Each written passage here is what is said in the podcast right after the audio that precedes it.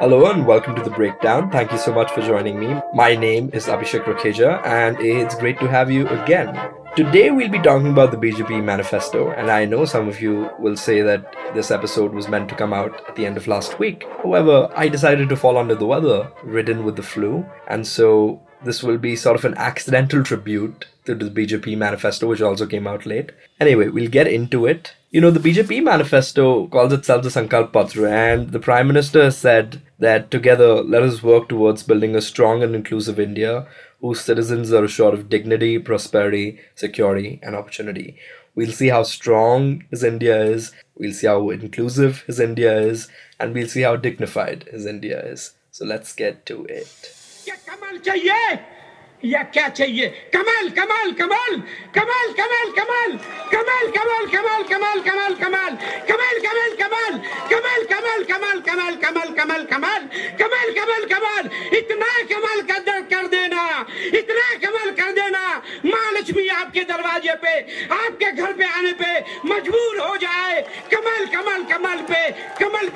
के राजेंद्र अग्रवाल को तीसरी बार लोकसभा भेज देना तो आपको लगेगा मोदी राम के रूप में आ गए हैं And that, if you didn't gather, was not the official anthem of the BJP.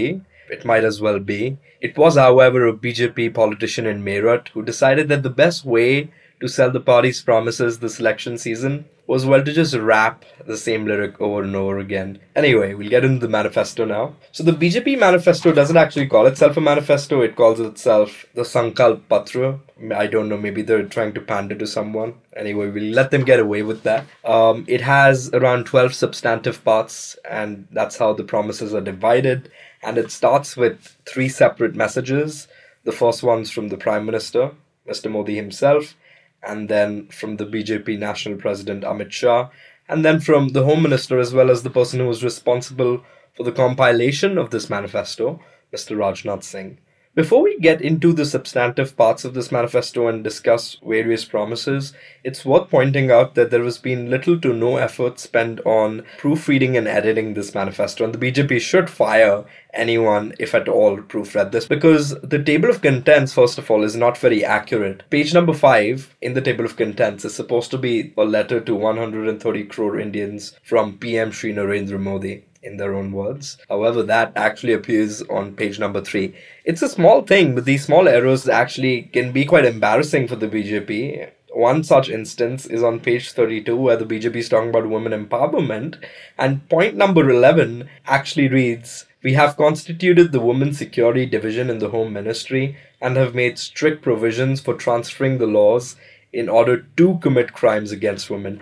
I don't think they quite met that, and if they did, that also raises some questions against the people who've written this manifesto. For the time being, uh, you know, quite embarrassing for the BJP to have these errors through the manifesto. Anyway, you know, we'll leave them to that. We'll come to the manifesto itself as I said, it has 12 different parts, but the part where they've laid the most focus on is national security paradigm of the country. And they've started the manifesto by obviously saying that they will maintain a zero tolerance approach to terrorism. Kind of find the zero tolerance approach to terrorism a bit of a funny term because I don't think any government in the world would say that they don't have a zero tolerance approach to things like terrorism. And they say that their um, security doctrine and their national security posture has been exemplified by the recent airstrikes in Balakot in the wake of the attack in Pulwama, as well as the surgical strikes um, in Pakistani occupied Kashmir a few years ago in the wake of the attack in Uri. And they say that they would continue to give a free hand to security forces in combating terrorism. This is a place where I tend to disagree because uh, what giving a free hand to security forces actually looks like is uh, quite different in theory and practice, right? And this is something we discussed last week when we were discussing the Armed Forces Special Powers Act which has been very liberally used in places like Kashmir. And it has been reported by Amnesty International and Human Rights Watch, both of which are very reputed organizations that the military has used this kind of free hand in places like Kashmir uh, and has committed various human right violations. So I do think that it is both possible to honor the military, but also, you know, rein them in and have some institutional checks on their power because we don't want people in Kashmir and other areas to get disenfranchised. I believe a continuation of this sort of approach is what the BJP says on the next page about Jammu and Kashmir. And they say that in the last five years, we've made necessary efforts to ensure peace in Kashmir through decisive action and a firm policy. I don't think Kashmir has been that peaceful in the last year. If anything, it's been the most disquiet in kind of the last couple of decades. Also, some would argue that their idea of this firm policy maybe has been too firm at times. So this this is definitely something worth reviewing. And I reiterate that it's both possible to be patriotic as well as have some institutional checks on the army. The most important thing, according to me, in this section is the Citizenship Amendment Bill. To break this down very quickly for you, this is a bill that the BJP wants to enact, uh, which would allow persecuted communities, especially coming from Bangladesh and neighboring parts of the country to come seek refuge in India, and it provides a safe and a quick way for them to gain citizenship so they can, you know, have a more settled life in the Indian state. Uh, the northeastern states have been quite unhappy with this proposal because they feel that illegal immigration is something of a problem already, and this kind of provides a legal pathway for illegal immigrants to find citizenship in India. However, I have a greater problem with this, and that's the problem of religious prejudice. According to the BJP's own manifesto, on point number 12, the last point reads Hindus, Jains, Buddhists, and Sikhs escaping persecution from India's neighboring countries will be given citizenship in India. Perfect. However, this very obviously excludes two major communities of this country Muslims and Christians. And it's a well known fact that Rohingya Muslims from Myanmar who also seek refuge in places like Pakistan are now the most persecuted community in the world. In fact, the United Nations have actually justified the treatment of Rohingya Muslims as a as a case of genocide in places like Myanmar. Also, Ahmadi Muslims in Pakistan are also very persecuted. So I don't understand why there is this double speak or double standards on this. And this has actually been something which has been reinforced by what Mr. Amit Shah said last week and this is from the official BJP Twitter account when he said that we will ensure implementation of the National Register of Citizens, which kind of goes hand in hand with this bill in the entire country. And we will remove every single infiltrator from the country except Buddhists, Hindus, and Sikhs. Again, it's it's very glaring that they are trying to exclude certain communities from this and kind of further the divide that we have. Um, I want to leave this to you, listeners, to decide whether your vision of India is inclusive and it includes all these communities, or do you buy this kind of paradigm of the BJP where they can quite blatantly, you know, have a prejudiced attitude towards some of these groups. We'll move on. We'll talk about the economy now. The BJP has proposed a very, very ambitious goal uh, about the economy they've said that they want to make the Indian economy into a $5 trillion economy by 2025. Again, this is a really great goal. You know, it would put a lot of people out of poverty, it would drastically raise living standards. However, the only problem is that this is a really, really far fetched goal. India's current growth rates of the economy is around 6 or 7%. It kind of consistently has been that. Um, and economists have said that to get to this goal of 5 trillion by 2025 and 10 trillion by 2032, India would have to grow at a rate of 10% a year. And I understand that the government can do a lot to make this happen, and there obviously will be a debate on that. But given the fact that the worldwide economy is supposed to slow down later this year, as well as you know some of these factors being out of India's control, I think that this goal is actually quite inconceivable and even far fetched. So this is something definitely to question. Also, I want to bring up the fact that this simple idea, this linear equation of increasing GDP size and automatically expecting that to translate in higher living standards or better jobs for people is not completely true. Because even as India's economy right now has grown to around 7%, you know, unemployment in India is at a 45 year high.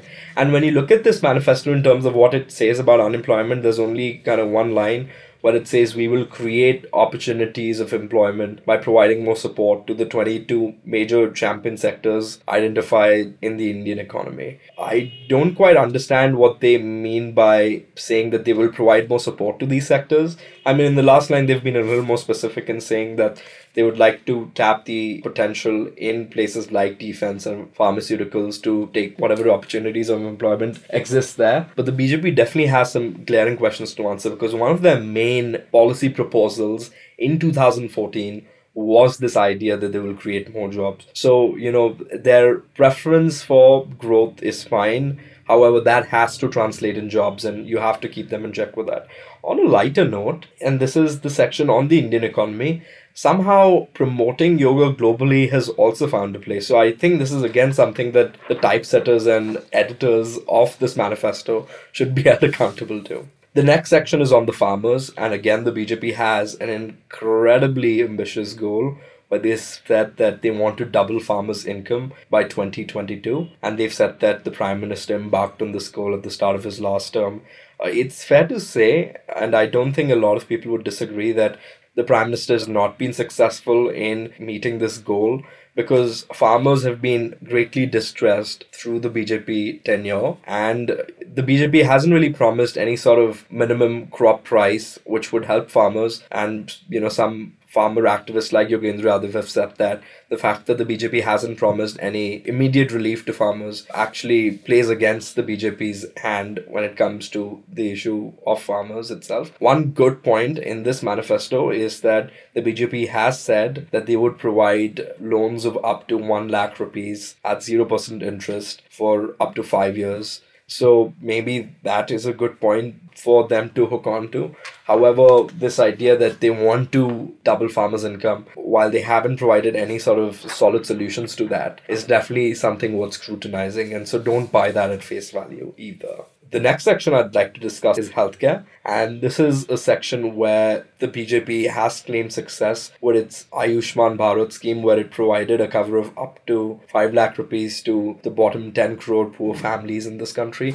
And I do consider this as a very positive step in providing universal healthcare coverage throughout India. And this is a goal that a developing economy like ours should have because healthcare, education are these basic services which are directly connected with the growth of the country. So this definitely is an area where they should really concentrate. And they've said that they want to set up these one lakh fifty thousand health and wellness centers by twenty twenty two. Uh, however, there's only seventeen thousand one hundred fifty functional at the moment, so they definitely have to pick up some slack on that. Uh, they've also said that they want to create a medical college or post grad college in every district through public or private participation by twenty twenty four. I consider this as quite a far fetched goal as well. Again, they haven't really said where this money will come from. And, you know, obviously India will have to meet its fiscal responsibilities as well. So I'd leave that for the economists and the BJP to figure out.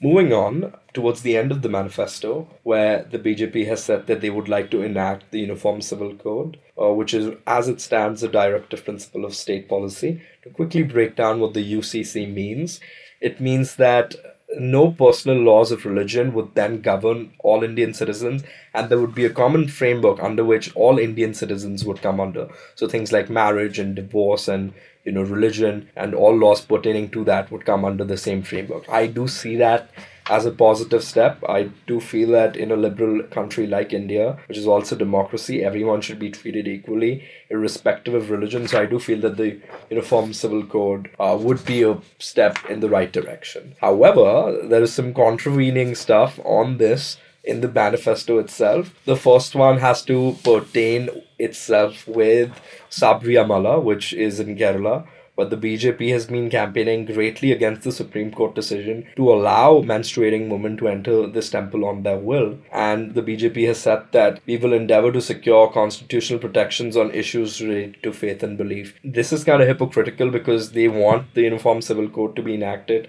And this is also kind of contravening to their stance on things like triple talaq, where they actually push to criminalize triple talaq and they wanted to stand for the so called equality of Muslim female counterparts. However, when it comes to the Hindu community, it does seem like they're a little more protective and uh, angsty about it. So Uh, again, this is something BJP should answer, and this is something that you should also take into consideration. There is a brief double speak when it comes to this issue. We're coming to the end, but I would lastly like to speak about this idea of the Ram Mandir, which appears again in this manifesto. And so, this is a Ram Mandir the BJP endeavors to create in Ayodhya. As it stands, this issue very much lies in the hands of the Supreme Court, and it has to rule on this.